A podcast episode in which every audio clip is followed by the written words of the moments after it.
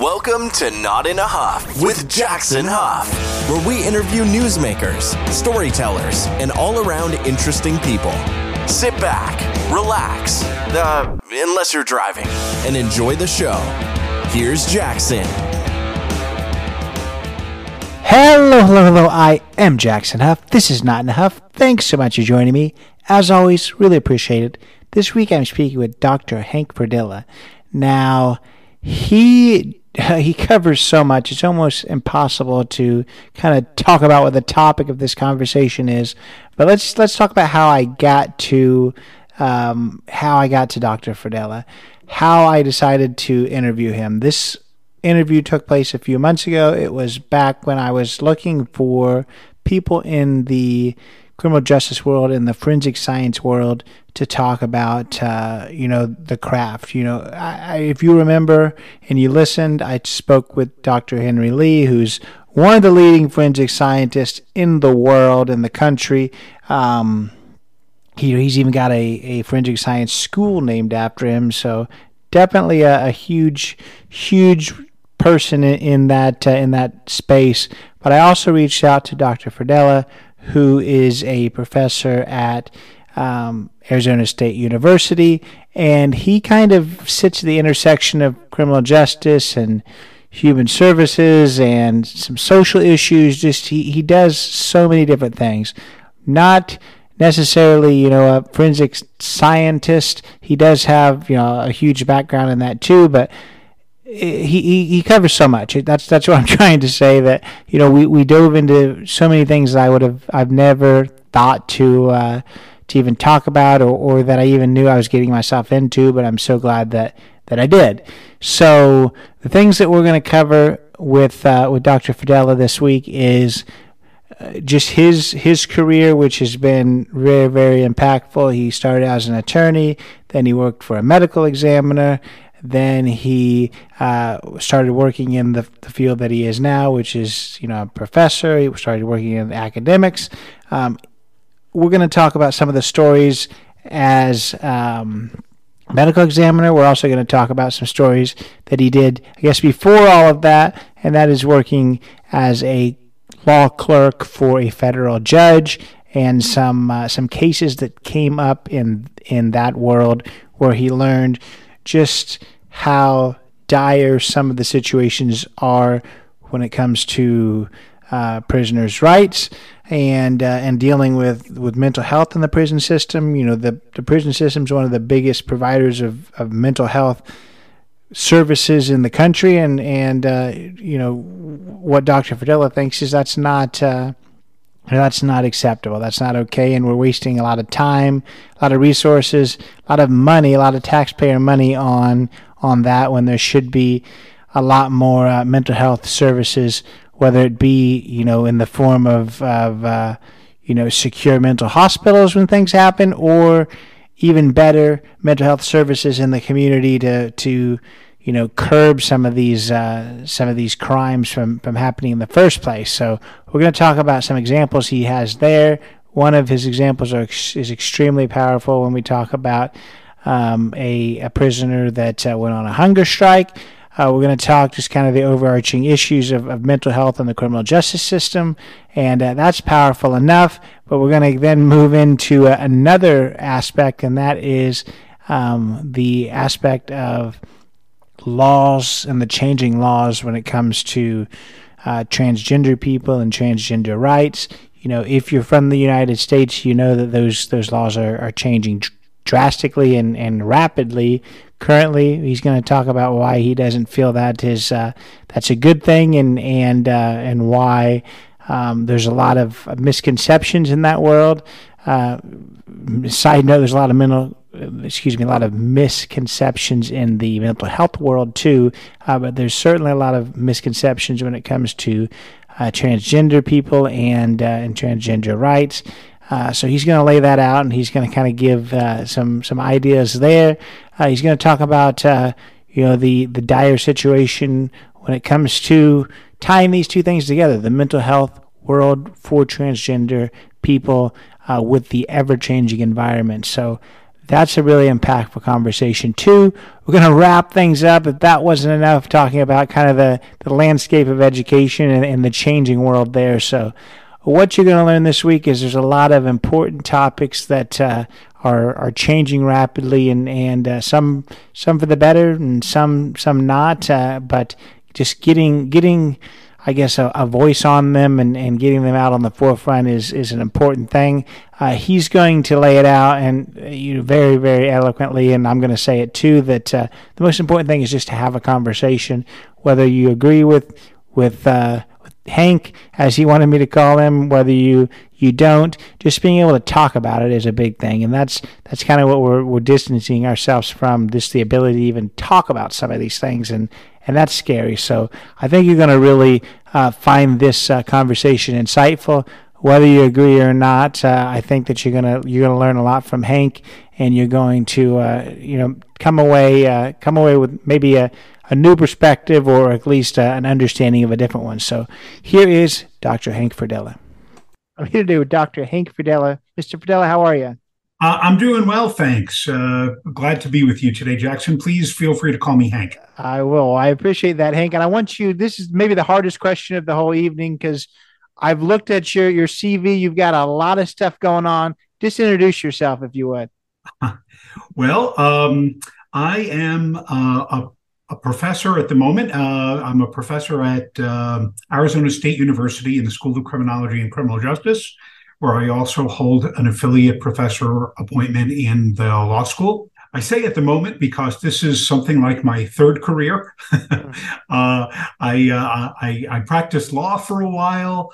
Um, I worked in a medical examiner's office for a while. I taught eighth grade before all of that, um, and I've been a professor since uh, 1997 and so uh, this is the career I've been with longest. I think it's I think it's going to stick. there you go. Well, I, I like it. It sounds like a lot of things have kind of revolved around criminology and that type of world. Whether it was in the legal profession, I don't know exactly what you did with the with the medical examiner, but I just wonder what started that interest in in uh, you know the criminal justice system. Boy, uh, I, I, usually answer that question by saying, well, I've always been interested in it, but knowing that we were going to talk today, I really gave that some thought as to when could I trace it back to when I first recognized it. And I think it, it stemmed from growing up in Brooklyn, New York in the 1970s during the age of Son of Sam. Mm. And, uh, you know, we were terrified to go out in our neighborhood. And, and um, that sort of led to uh, an interest in true crime when I got to college, I took some classes in criminology that I found absolutely fascinating. When I got to law school, uh, my favorite classes were criminal law and procedure. And I was genuinely disappointed, perhaps even disinterested in some of the other non criminal coursework that I needed to take. So, out of sheer boredom, I, I, enrolled in a joint degree program, a master's in forensic science program. And that is where I learned not only more about true crime, but also its relation to science, uh, both natural science and behavioral science. And I was hooked from that moment. So I've I've stuck with it ever since then.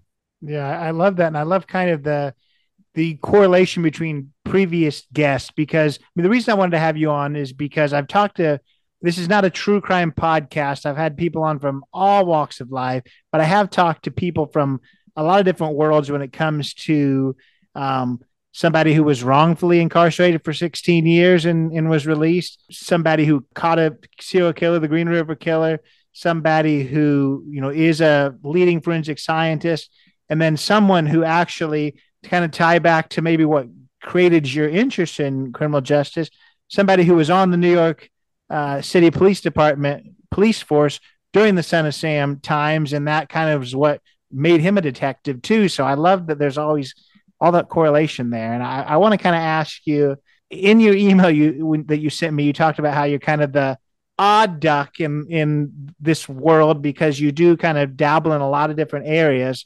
Um, but I want to ask you, I guess, what made you decide? Because you just talked about how you've done so many different things. This is the career that has stuck with you. What made you decide to go into the academic side rather than, you know, stay kind of maybe as a, a practitioner in the world of law? Oh, that's a tough question. Uh, I did not want to practice law because I did not enjoy it. I, I, did it for a little while. Like, this just isn't fun.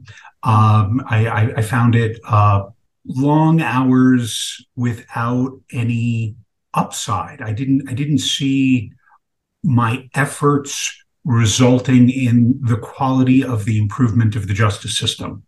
So it was a little demoralizing, uh, a lot of drudge work, way more uh, than I thought it would be when I went to start the study of law.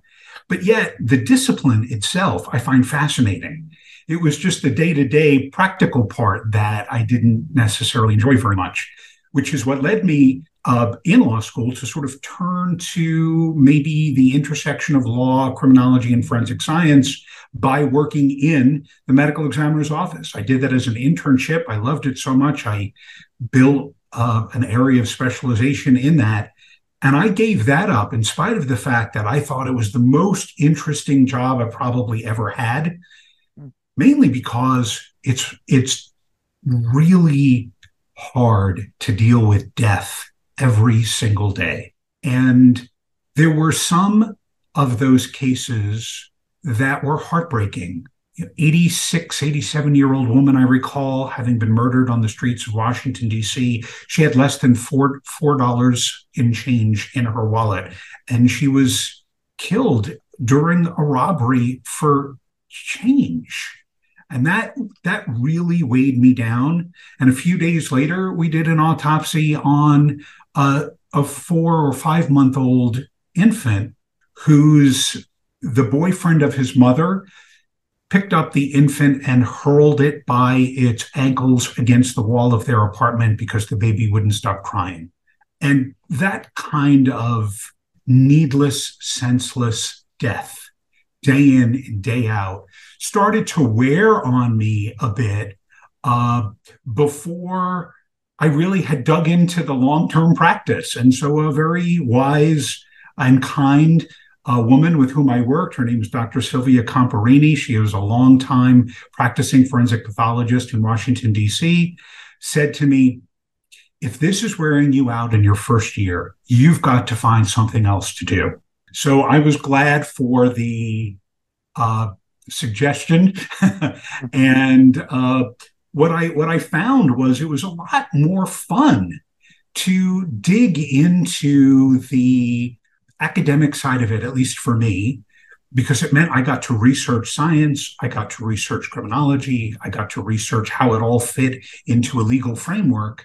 And then I could consult, I could teach, especially like helping students, the next generation of students understand uh, how this is relevant to what they're going to be doing was so rewarding that uh, I stuck with it.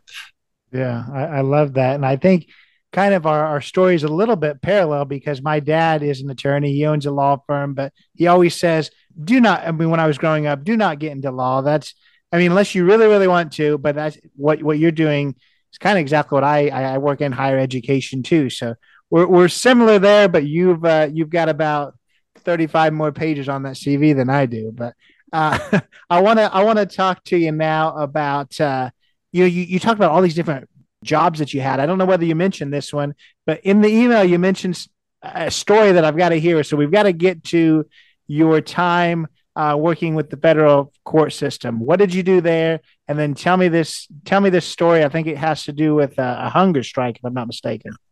So when I graduated law school, I was fortunate enough to be offered a federal judicial clerkship in the United States District Court for the District of Arizona. So, a federal judge who sat in Phoenix. And he and I are still friends. Uh, he's still on the bench. Uh, in fact, we had lunch together on Friday. Hmm. And I learned so much being in his chambers.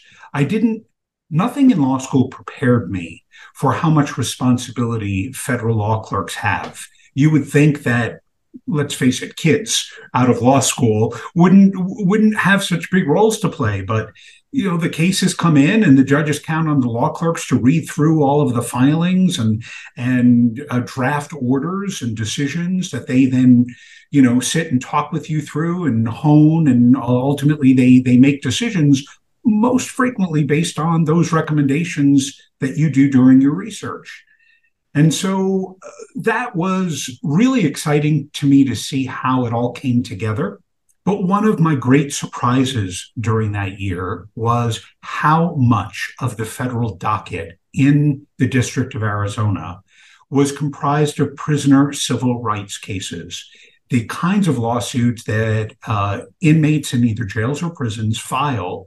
Some of them really heartbreaking cases, things like excessive use, uh, excessive use of force, um, horrific conditions of confinement, inadequate medical care, really tragic things that in a in a country as as wealthy as ours, um, you would hope we wouldn't treat people that badly, but we do. And so you get some of these cases that uh, are, are, difficult to read. And as you dig into them and, and, realize that the correctional system has a lot of failures, you you feel good insofar as you're able to maybe help shape some of those reforms. But that quickly became um, tempered by two factors. One, there's only so much that you can do in the federal courts judges can't run correctional institutions. They're, so they're they're asked to maybe fix some problems that are way beyond the scope of what a judge is able to do. So it's frustrating, I think, to the judges who really want to see positive change come around, but it's it's just it's asking an awful lot of people whose jobs really shouldn't involve that. The second thing that was really remarkable to me was how many of those prisoner civil rights cases were not meritorious. They weren't those really horrible things that you want to help correct. Instead, they were things like my uh, uh, rights against cruel and unusual punishment were violated because I have no access to Nikes, or my ice cream was served melted, uh, there were these uh, really frivolous claims, and they were, by and large, the overwhelming majority of the cases. But there were so many of them that the amount of judicial resources that were spent on those prevented judges from devoting enough time and energy to other cases that mattered, that were meritorious, uh, civil and criminal alike. So that uh, that was a real eye opener for me, and and and one of the cases that I still write about to this day. It's been thirty or thirty five years. Was a, a, a gentleman whose name was Toshomi Abate. Mr. Abate was an immigrant to the United States uh, from Africa. I think it was Nigeria, but I'm, I'm not completely sure about that. Oh, no, Ethiopia. I'm sorry, it was Ethiopia. Um, and he came to the US to study, but he had uh, at minimum, paranoid delusional disorder and arguably a full blown paranoid schizophrenia. And while he was uh, working on his degree, um, he moved in with a roommate and he wound up killing her and was prosecuted for her murder, convicted, sentenced to prison, where his mental illness, like many mentally, mentally ill people who go to prison, they decompensate, they get worse their mental illness goes untreated.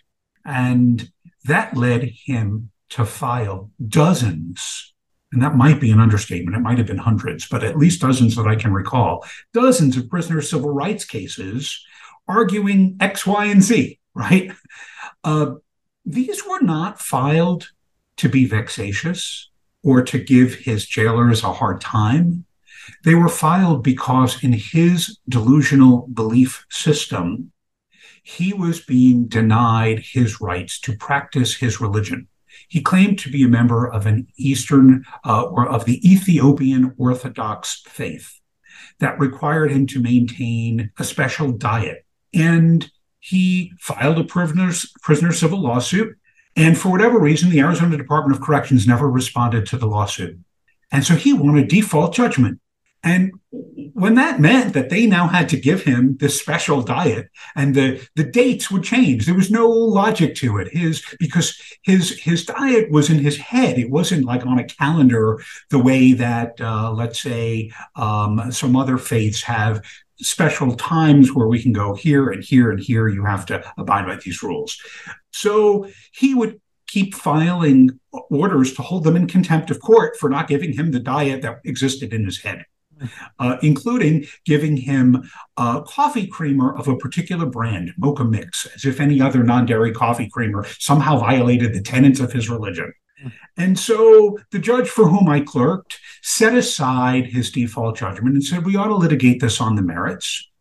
And he appealed, and the Ninth Circuit Court of Appeals reinstated the default judgment and said, well, you know, the Arizona Department of Corrections should have responded to his lawsuit in a timely manner. Now they're stuck with it.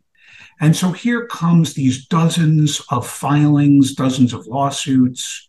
And finally, the judge for whom I clerked said, we got to have a hearing. I can't manage one inmate's diet uh, from a courthouse after the fact. Right. And what we learned during the course of this multi day hearing was this diet wasn't required by his faith, that the Department of Corrections had been making a bona fide effort to give him the diet that he needed, but because the requirements changed based upon his delusionary belief system on any given day, they couldn't keep up with it. And so ultimately, we set aside uh, his diet and said he's not entitled to this because it's not part of the true tenets of his faith. And his response to that was to go on a hunger strike. And he eventually starved himself to death. Mm. And so to me, this was tragic for a multiplicity of reasons. The biggies in my mind were that someone's mental illness went so untreated that he wound up dying as a result of it but also watching what this did to correctional officials who were dealing with someone who was really beyond their uh, purview. Uh, and then the burden that that put on the courts, the hundreds of pages of filings across dozens of different lawsuits, because someone who was mentally ill who arguably should have been handled through a secure mental health facility instead of a prison where they lack the resources to care for him. So that led me to uh, carve out one of my research interests. It's still with me to this day is to look at how the justice system treats mentally ill criminal offenders. And I've written some books on it, and I've written some several articles on it. Uh, but I'm still I still follow it in the news and um, still consult from time to time, and we haven't gotten any better, sadly, in all those years.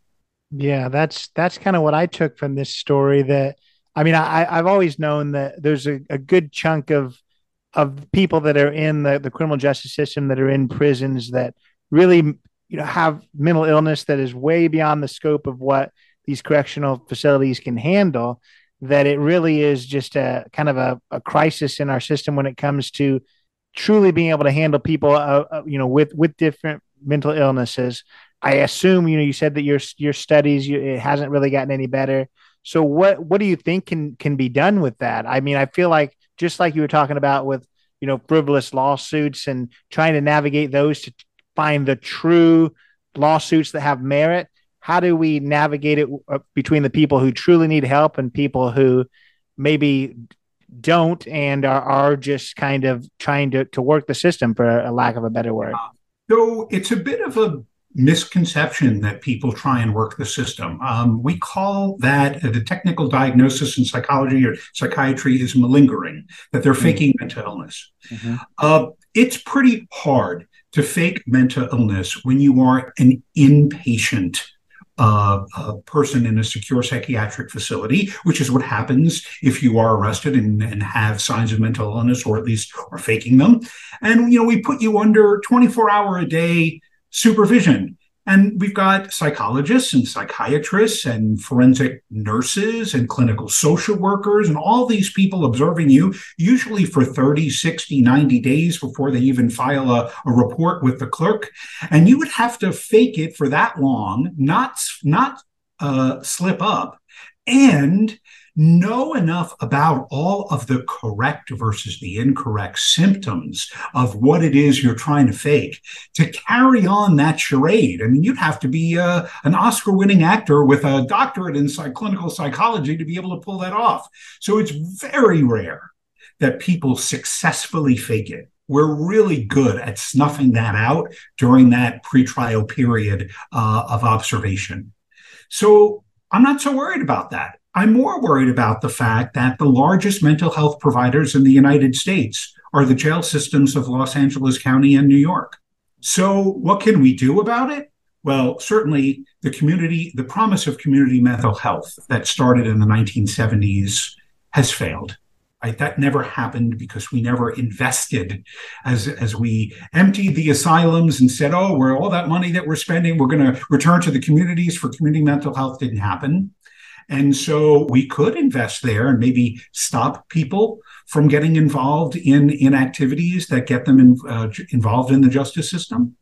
Uh, another thing that we could do that we should do is we've made it so difficult to successfully claim an insanity or diminished capacity defense. And it didn't used to be that way, but people got so upset that John Hinckley w- was acquitted uh, of the attempted assassination of uh, Ronald Reagan that we changed the law. Congress passed a law changing it in the federal system, and about 36 states promptly followed suit.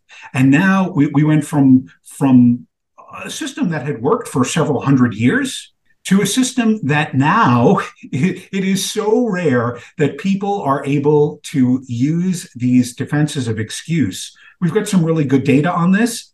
Contrary to popular belief, they are asserted in only one half of 1% of all felony cases in this country. And even then, they're unsuccessful three quarters of the time. So you get people who have serious mental illness, and not just people who are claiming it because they're in trouble, right? They have long histories of documented mental illness, sometimes hospitalizations for them. And yet, despite all of that, instead of putting them in secure mental institutions where A, they would get help, and B, they couldn't victimize other people, we put them in prisons where they decompensate. They maybe hurt themselves, they maybe hurt other inmates, maybe they hurt correctional officers, but they certainly cause a lot of headaches for the correctional system and the judicial system. We can do better and we should. Yeah, I, I, I love I love that explanation for sure. And I want to kind of ask you again, kind of playing devil's advocate like I, I just was a minute ago.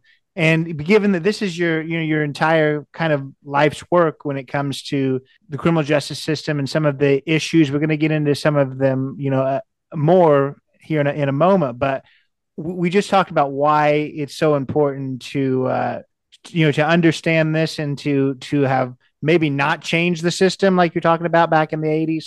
Why should this? Why should it matter to people? Why, you know, people again, playing devil's advocate, people look at this and say, okay, the person's mentally ill or they're not mentally ill. They still did the, the, the crime, and why should we let them off easy by going to a mental institution? Which big air quotes there. Yeah. Well, um, I, I, guess the first thing I would say is mental institutions aren't walks in the park. Yeah. uh, I, I, don't know that I would call that letting them off easy. Every aspect of your life is yeah. uh, controlled for you, including your freedom of movement. Uh, you might be forcibly medicated. Um, it, it, that is not an easy way to exist. So, in some ways, it's not very different from being incarcerated in a prison where you might actually have a little bit more freedom. Uh, however, uh, in prison, the correctional officers can't look after you the same way that uh, mental health professionals can in a secure psychiatric facility. So uh, there's there's the humanitarian aspect of it, but for you know you and me and John and Jaden Q Public out on the street, why does it matter to them? Well, it's our tax dollars, right? We're locking up people at taxpayer expense who uh, probably don't need to be there if we provided them with basic mental health care, which costs less right? So this would be a taxpayer savings if we invested in community mental health care before people uh, got to the point that they committed crimes. The second thing that it should matter is, you know, I'm going to use Toshomi Abate as an example again. How much of taxpayer money went into supporting the caseload of all the federal judges who had to deal with his multiplicity of lawsuits? And the law clerks who had to look into it, and the amount of uh, time and money and resources that the Department of Corrections had to put into managing this one mentally ill inmate and his special diet right? So we ought to care about it for selfish reasons as well, right? Because it takes a toll on those people. And how about the safety of our correctional officers who are in danger when mentally ill people are there decompensate and aren't treated. We should care about their safety too, the way we should care about police officers on the street who have to deal with people who haven't been properly treated. So this this affects all of us and and when we simply say, oh, they're getting off easy, I think it neglects the long term or the bigger picture, rather, consequences, uh, including for people like you and me as we're walking down the street. No, I think that's all very, very important. You know, it, with the university I, I work for, we actually uh, provide some some classes within several different prisons, and and that's one thing that I've I've learned because that's something that I'm involved with too. That we have classes that have you know 30 people in it and no corrections officers period in them but then we have a few that do have people that maybe should be somewhere else and not within the correctional institution that then they have to provide extra staff just to make sure that the classes run properly. So if no other reason just like you said it, it saves resources and it saves a lot of money to uh, to treat these people the way that they they should be treated. Yes. Yeah. So I want I want you you know you've already talked uh, about uh, you know this particular aspect of of your research, and that's one great thing you know about being in academics that you don't have to just be pulled wherever you're you're being um, you know led. When it came to the medical examiner or the the court system, you had to basically do whatever whatever came up, whatever came on the docket, or whatever you know case came in.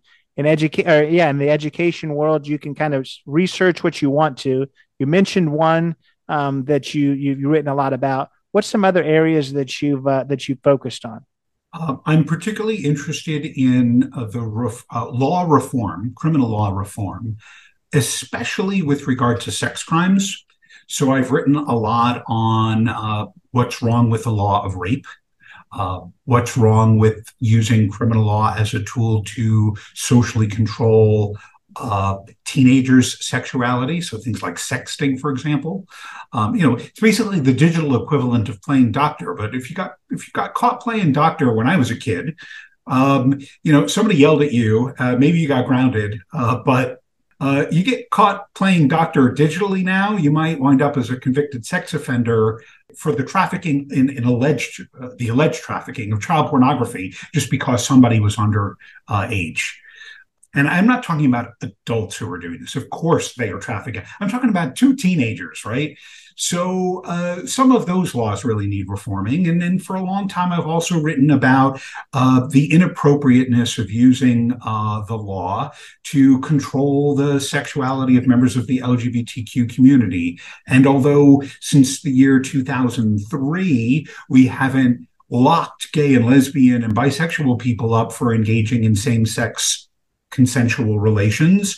Uh, we are seeing a bit of a backlash against that. We're seeing some some laws that are being enacted right now. Certainly, hundreds of bills being proposed that are targeting uh, trans people in particular.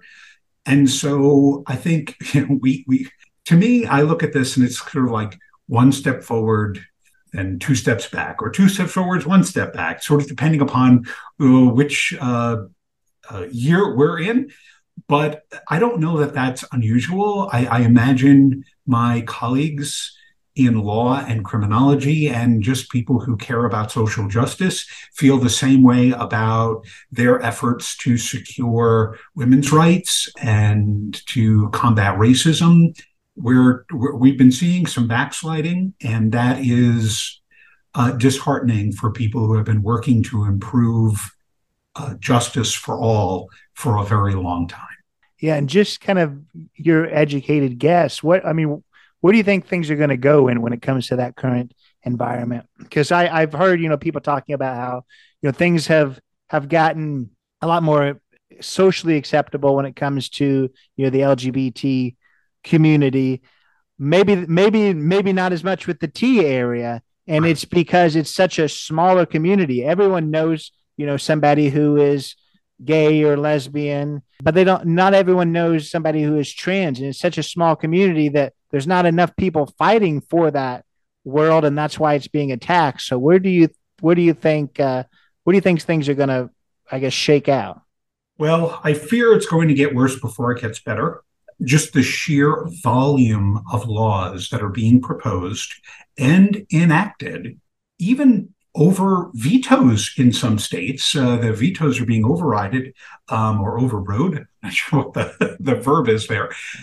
It's uh, it is politically expedient, I think, for some people to say, look at what I'm doing to protect children. Look at what I'm doing to protect cisgender women in bathrooms, in locker rooms, in shelters, etc. And uh, people who don't know any better, people who who fear trans folks, A, for the reasons that you just said, they don't know any, so they don't know any better, but B, because some of the media paints our trans uh, uh, uh friends and family members uh, in, in ways that are grossly unrealistic. So a lot of members of the public just only know what they hear on the news, or worse yet, what they see in the media. So, think, for example, about the way that transgender people have been portrayed in cinema, going all the way back to maybe Psycho, uh, Silence of the Lambs, um, a few horror films that I would call them B-rated flicks, uh, but where you know you have this sort of uh, homicidal maniac uh, who is uh, transgender, and uh, that sends a message right to the viewing public about how dangerous these people are, and so you get the political rhetoric on top of that, that sort of picks up on that message for expediency reasons, you know, drumming up a moral panic. Uh, and and I think that's why we're seeing movement in this area that I, I fear uh, will take a while to disassemble. And I say that because it is a moral panic. It is there is no data to support the the myth of that trans women are going into female sex segregated spaces like women's shelters or women's restrooms or women's locker rooms and sexually victimizing cisgender women when they're in there. Quite the opposite. It is trans women who are victimized for using those facilities. So the narrative is just being turned on its head because it plays well in Peoria when people are trying to get elected. And I think it's going to take a long time. It took certainly took a long time. Uh, I would argue at least 30 years of advocacy before the LGBTQ community started to see some changes in law. Um, the the with regard to uh, gay, lesbian, and bisexual people, I think it might take a little bit longer for the trans community only because, as you say, there are so few of them. And so they need allies to speak up on their behalf. And that's one of the reasons that I'm devoting so much of my scholarly agenda and activism to that right now. I'd love to be wrong. I'd love to, to think that the US Supreme Court is going to step in and go, wait a minute, this is sex discrimination, pure and simple, stop it, and overturn these laws. Uh, do I have any confidence that that is going to occur? Not so much. Yeah. Um, I want to kind of tie you know, the, the two things together. You know, we're talking about these new laws that are being enacted. I mean, against, you know, trans rights and, and things like that. What do you think that it's going to do for that community when it comes to the mental health, health aspect of things? I can't imagine that it's uh, it's going to be a productive productive change. Uh, it will most certainly not be. And they all, you know, members of the transgender community already have mental health issues from struggling with gender dysphoria, from struggling with family rejection, rejection by friends, uh, inadequate healthcare, unknowledgeable healthcare providers. And now they're they're facing lawful? I'm, let me rephrase that. Discrimination under the law not necessarily lawful discrimination. Uh, but discrimination that is enshrined in law they're getting it from every which way. You add to the fact that we already know they're horribly mistreated uh, uh, by members of the public sometimes certainly by police officers who they come in contact with. There are uh, stories about the way that they are even mistreated during judicial proceedings. uh, this isn't going to be good for anybody's mental health, and it might uh, might lead them to uh, homelessness, further victimization while out on the streets, and uh, you know, it might even get them caught up in the criminal justice system themselves if they are then forced to engage in all sorts of low level crimes, not the least of which the, the one that gets a lot of attention is, is sex work. Uh, that, that then puts them in a system where they are very likely to be victimized once incarcerated. So it's it's very it's a vicious cycle. Certainly is. And how how do you think? You know, we we talked about how it's it's kind of a a bleak environment at, at, the moment for for a lot of these things. But how do you think that this can uh, can be combated as a whole? You know, to to eventually eventually make those changes. Maybe it's going to get worse before it gets better. But what uh, what's going to happen to make it better? Wow, uh, you're asking me to wave my magic wand and fix uh, social ills. You can't do that. Uh, well, for one thing, we know uh, we have some really good data on this uh, that comes out uh, not of my discipline, but of media studies, right? Uh, that people like you, right, can help by highlighting the injustices in podcasts, in news articles, in television shows, right? Even scripted uh, uh, television and movies we know that that exposure to members of the uh, LGB, leave out the T for the moment, population over the years made people less scared of gay, lesbian, and bisexual people, which made them more likely to accept them and less likely to champion laws that discriminated against them. So people felt a little freer to come out. And the more they got to know real people in their own world who came out, the more likely they were to stand up and say, that's not right. The law ought not to be doing that. And so I do think media representation, both in uh, news media and in entertainment media, is super important uh, in paving the way. The second thing, and and I hesitate to say this because it I don't want this to be misinterpreted as self importance because I'm under no delusion that my work uh, somehow is magical and is, is going to fix any of this. But if I could turn to the importance of what I would call scholarly activism for a moment, I think too many academics, regardless of discipline, but especially in the social sciences, uh, do outstanding work that really shed light, deep insights into social problems.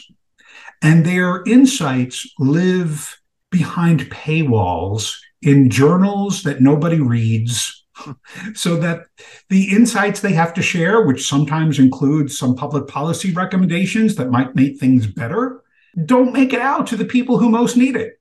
Hmm. So I think it's really important for academics to not only continue to do their quality research that they then publish in their peer reviewed journal articles, but to then take that research and turn it into blog posts, turn it into uh, news commentary, what, what, what in my discipline we would call public criminology where we go on the news, where we go um, on podcasts, where we talk to people about how can we take our research and show people who might not have any interest in reading scholarly journals, here's what the problem is, and here are potentially some solutions. And so I, I would, I, I think some platforms like the conversation or the crime report are really good at getting academics to do that but we need people doing it as op-eds in their local newspapers. We need them appearing uh, as guest commentators on their local news broadcasts. It just can't be in the Washington Post and the, the New York Times because that doesn't always reach the audience who's most needs to hear it. Hmm. So I would hope that we would start to do things like that. And then a third thing that I think that scholarly activists can do and it sort of gets back to a comment that you made, raised uh, that you made a little earlier about me being an odd duck in what I do, uh, is that we have to cross our disciplinary boundaries. I think social science in particular has good data that law and public policy scholars and law and public policy makers don't know because we don't talk to those folks. And conversely, legal scholars and lawmakers and public policy makers um, have some ideas about what they might try to make things better. And if they came to empirical researchers and said, hey, has this been tried before? We can say, yes, this works, or no, that doesn't work, or hey, that's a novel idea. Let's design an actual experiment that methodologically would tell us yes or no, that we could then tweak and disseminate and get out there to other people so they could know this worked or this didn't and and that sort of building bridges between law social science natural science and public policy is sort of the thing that i am most motivated to do in my own work these days. But i'm certainly not alone and i'm certainly not even one of the people who's doing it well. There are many other people who are doing it better than i. But the more of us who do it the more I think change is likely to come about. And so I would hope that my fellow academics would uh, move a little bit uh, out of our comfort zones to sort of push in that regard and also to make sure that our students know about it you know, I, th- I, think this this sort of stuff needs to come alive in the classroom so that the next generation of justice professionals, my students who go on to be cops, my students who go on to be correctional officers, my students who go on to be prosecutors, defense attorneys, and maybe even one day judges, if they are exposed to this during their uh, undergraduate education, maybe a graduate education follows, maybe not, it's not really relevant. If we get them thinking about it in terms of what does work and what doesn't work, and where are the injustices that can be combated, that might mean that the next generation of justice professionals will be in a position to effectuate change in their agencies.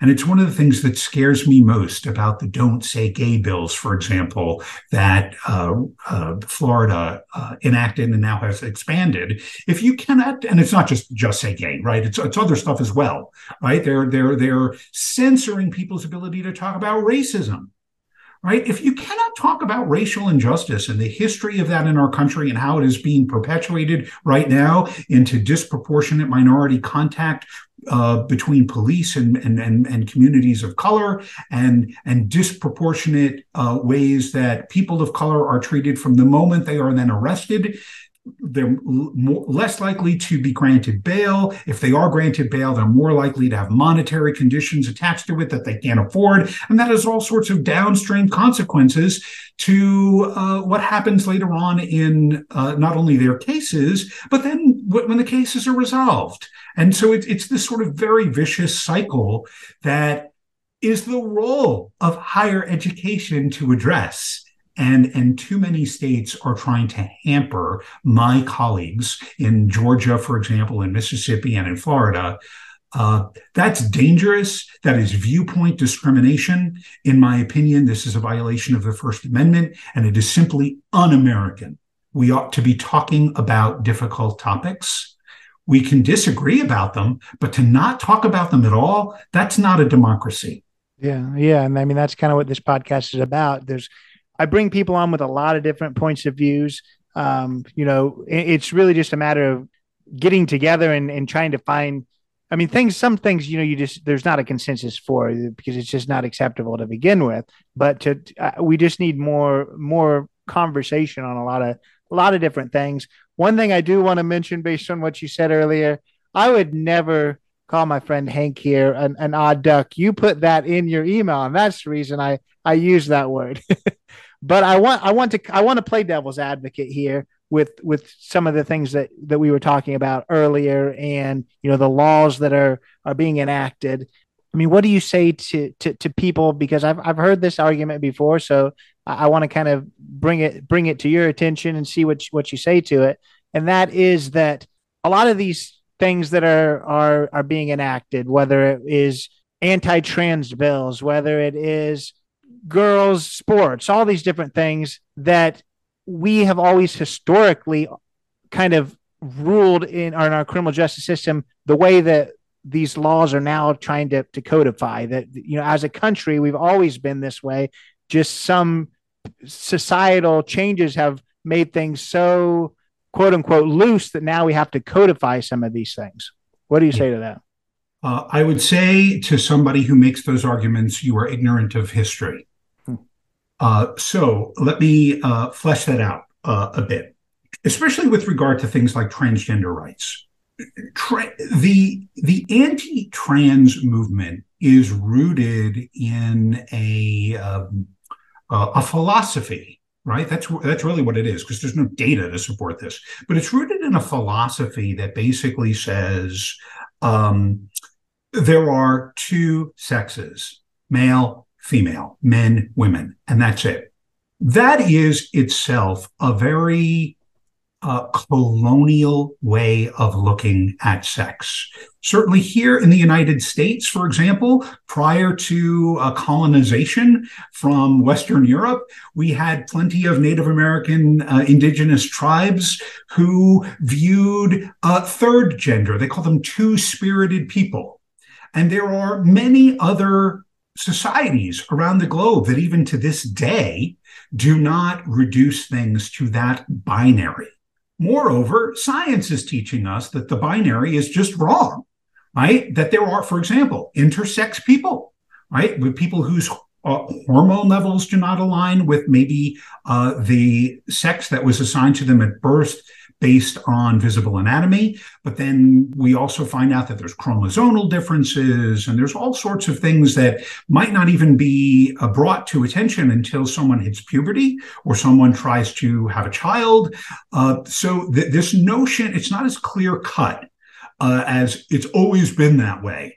It, it, it that way represents uh, a, a, a, colonial method of thinking that disregards a history that far predates and spans broader uh, geographies than than the narrow view of people say it's always been that way. No, it's just not so. Uh, the other thing that I would say to people who make that argument is just because something might have been that way for a long time in this country, not always, but for a long time, is not a good enough reason to perpetuate it right? Slavery was that way for a long time, and we we know better now, right? I mean, it's written into the Constitution that Black people were three fifths of a human. Today, we treat them as full humans because they are, right? So that this this notion that we have to hang on to things because it's been that way for a long time, if they are unjust, we ought to be fixing them, not perpetuating them. I, I, I like that.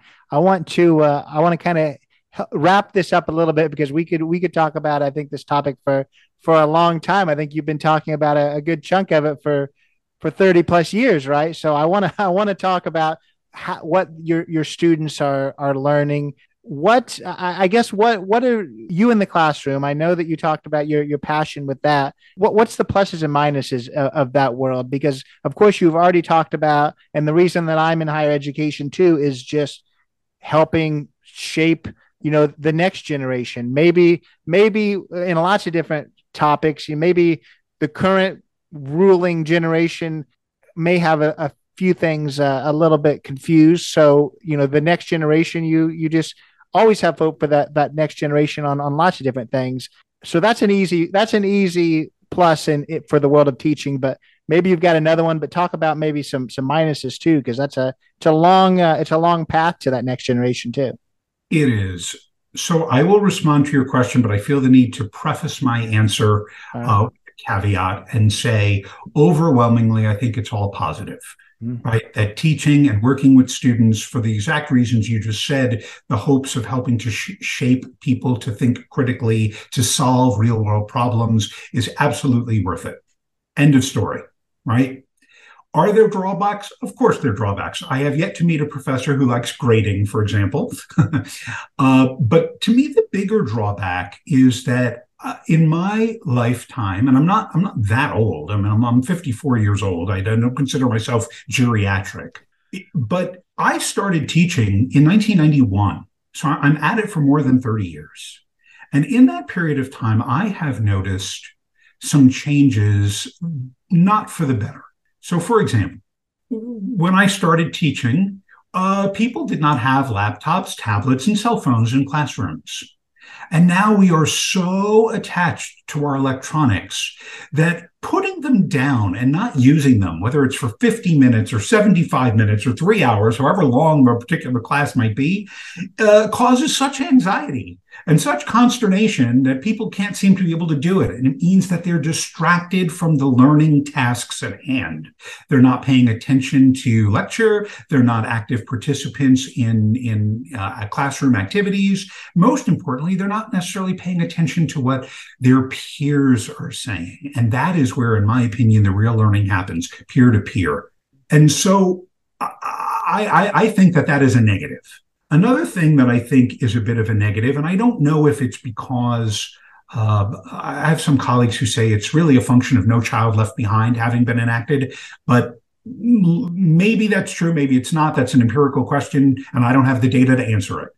But the, the, the point of that allegation, anyway, is that there there came a time in the not too distant past where teaching to the test started to matter more than anything else. Especially if school funding, for example, was premised on enough students hitting a certain percentage on that, that those achievement tests. And so students got to be conditioned to, we got to teach what's on the test. They got to know what's on the test. They got to know what they have to show what they know on the test. Testing is not really all that important in the development of critical thinking skills, in learning to ask, what do we know? What do we not know? How do we know what we allege we know?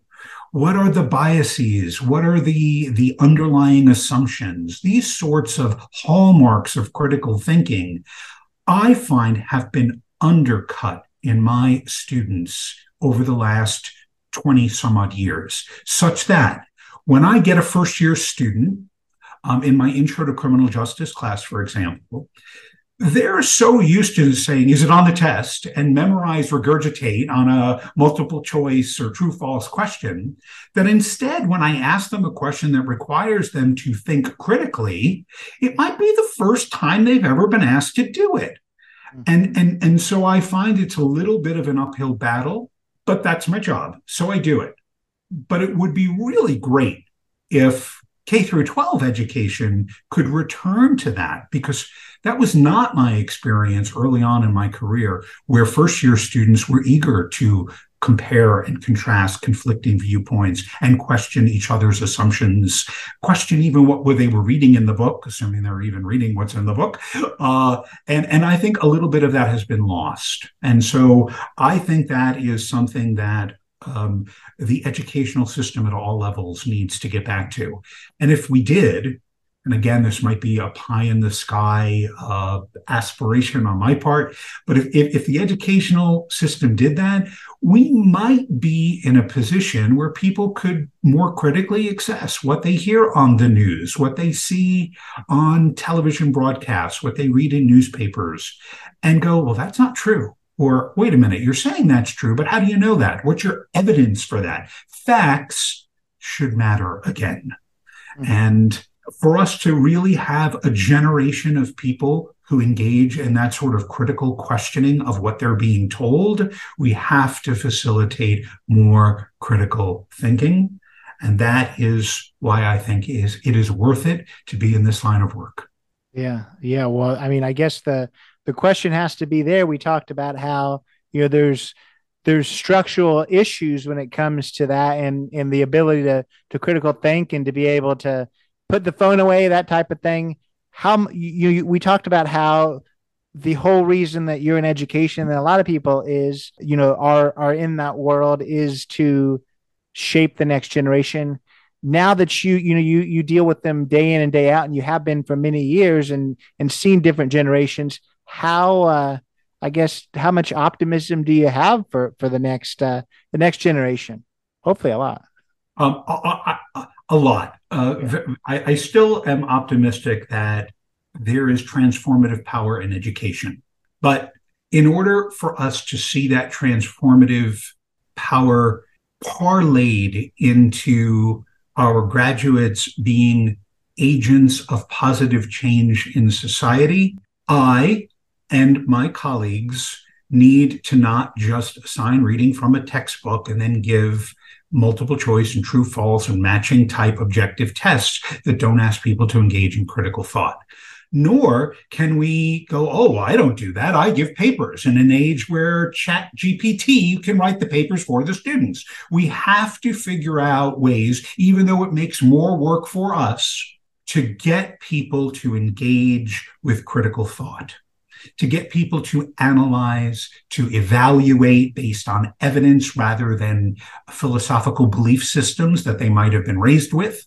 Uh, and you know that, that it, and one's political philosophy shouldn't matter right? Because i'm talking about changing people who have been raised you know in in in, in, a mindset of lefty liberals as much as i'm talking about uh, getting people who have been raised in a mindset to be ultra conservative right? Both groups need to talk to each other understand where the other one is coming from and understand what actual data has to say about those beliefs beliefs that they need to reconsider on both sides.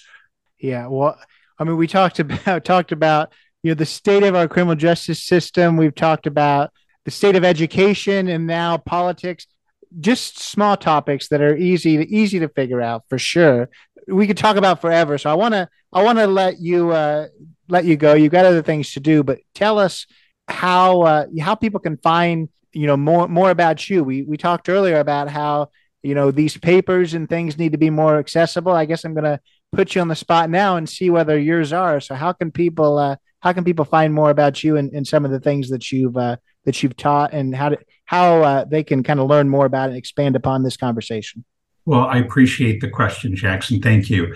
Um, if people were to go to the Arizona State University website and Google me, it's it's Hank Fradella, F R A D E L L A, um, uh, on the uh, directory. Uh, you'll see my bio. You'll see links to a whole bunch of my publications. And some of those links will take people to freely available work. Other parts of my work can be found on um, SSRN, the Social Science Research Network, which is also freely available.